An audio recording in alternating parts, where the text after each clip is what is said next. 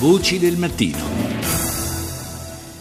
Saluto ora eh, Peyman Abdullah Mohammadi, docente di politica internazionale del Medio Oriente alla John Cabot University di Roma e alla London School of Economics. Buongiorno. Buongiorno. Buongiorno a lei, grazie di aver accettato il nostro invito. Parliamo, parliamo di, di, Iran eh, in relazione eh, in particolare alla guerra che è in corso in Siria. Eh, si, si, dice, ripetu- si è detto ripetutamente nei giorni scorsi che eh, l'Iran potrebbe eh, decidere di eh, sacrificare in qualche modo il, la figura eh, di Assad se questo fosse funzionale a una soluzione della crisi. È proprio così?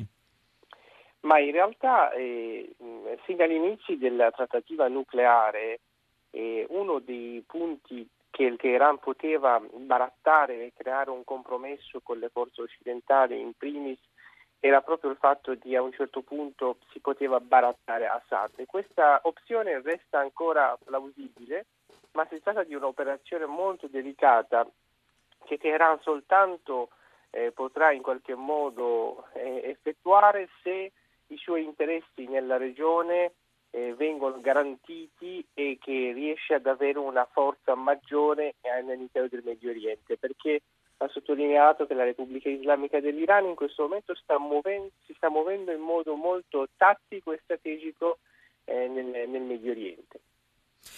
Tra l'altro le ultime dichiarazioni della guida spirituale, l'Ayatollah eh, Khamenei, eh, sembrano andare un po' eh, controcorrente rispetto alla sia pur relativa distensione dei rapporti registrata negli ultimi mesi con gli Stati Uniti.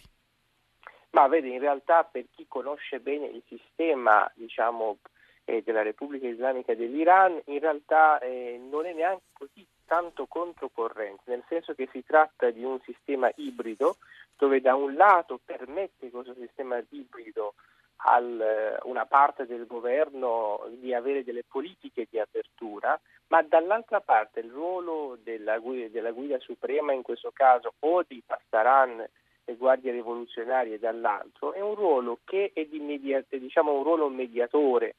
Da un lato ci si apre e dall'altro ci si chiude, quindi qua, quello che la guida suprema ha fatto in realtà rientra all'interno della Repubblica Islamica che non può eh, per una sua questione strutturale diventare alleato dell'Occidente, ma vede la Russia e la Cina come i suoi principali alleati nella regione e dal punto di vista delle potenze globali sceglie Mosca e Pechino e diciamo, l'apertura e la distinzione eh, è una distinzione di cui si era anche già parlato prima, eh, temporanea per eh, alleviare il peso delle sanzioni.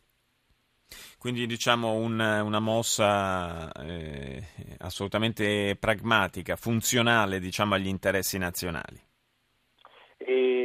penso proprio di sì, è una, diciamo, appunto una, una mossa eh, pragmatica, strategica, eh, anche perché eh, la struttura della Repubblica Islamica permette questo. Lei può avere un governo che può essere ogni otto anni o ogni quattro anni, o un governo per esempio di, del presidente, ex presidente Ahmadinejad che è più conservatore, e poi arriva un governo più pragmatico come quello di Rouhani, oppure prima di Ahmadinejad il, il governo di Khatami era più aperto, poi è arrivato Ahmadinejad più chiuso, però questo è il governo, non è lo Stato. Il sistema statale della Repubblica Islamica è un sistema molto complesso che permette questo sistema che noi definiamo un regime ibrido, mm. che non è un autoritarismo puro, ma non è neanche di certo una, un sistema plurale democratico. I rapporti con la Russia in questo momento eh, acquistano un, un, peso particolare. Russia che peraltro fa anche in qualche modo da, da ponte perché da una parte appunto eh, dialoga e, e anzi si, si, si, allea anche militarmente possiamo dire con, con l'Iran, dall'altra eh, mantiene aperto un canale di dialogo eh, molto anzi rafforzato nelle ultime settimane per esempio con Israele. Eh, sicuramente Putin eh, eh, diciamo, sta conducendo, a mio avviso, un'ottima partita nell'intero scacchiere medio orientale, La Russia rimane uno degli alleati o forse l'alleato più importante per l'Iran nella regione. Eh, L'Iran fin quando è all'interno della Repubblica Islamica eh, non baratterà mai un'alleanza con una pseudo alleanza con Washington per eh, Mosca, cioè abbandonando sì, Mosca, sì. quindi eh, questo sicuramente continuerà e il ruolo della Russia è sicuramente un ruolo molto importante, ma non, non dimentichiamoci che la Russia comunque sta attaccando la Siria dall'alto. Chi è sulla terra? Chi è che si sta muovendo nell'Iraq e nella Siria? Sono gli iraniani e quindi l'Iran è vero che in questo momento la Russia ha come dire, questa potenza più aerea, però sono le guardie rivoluzionarie e, e i soldati iracheni che sono in quelle mil- le milizie irachene sì, milizie sotto il controllo dell'Iran certo. sul territorio. Grazie al professor Peyman Abdol Mohammadi per essere stato con noi.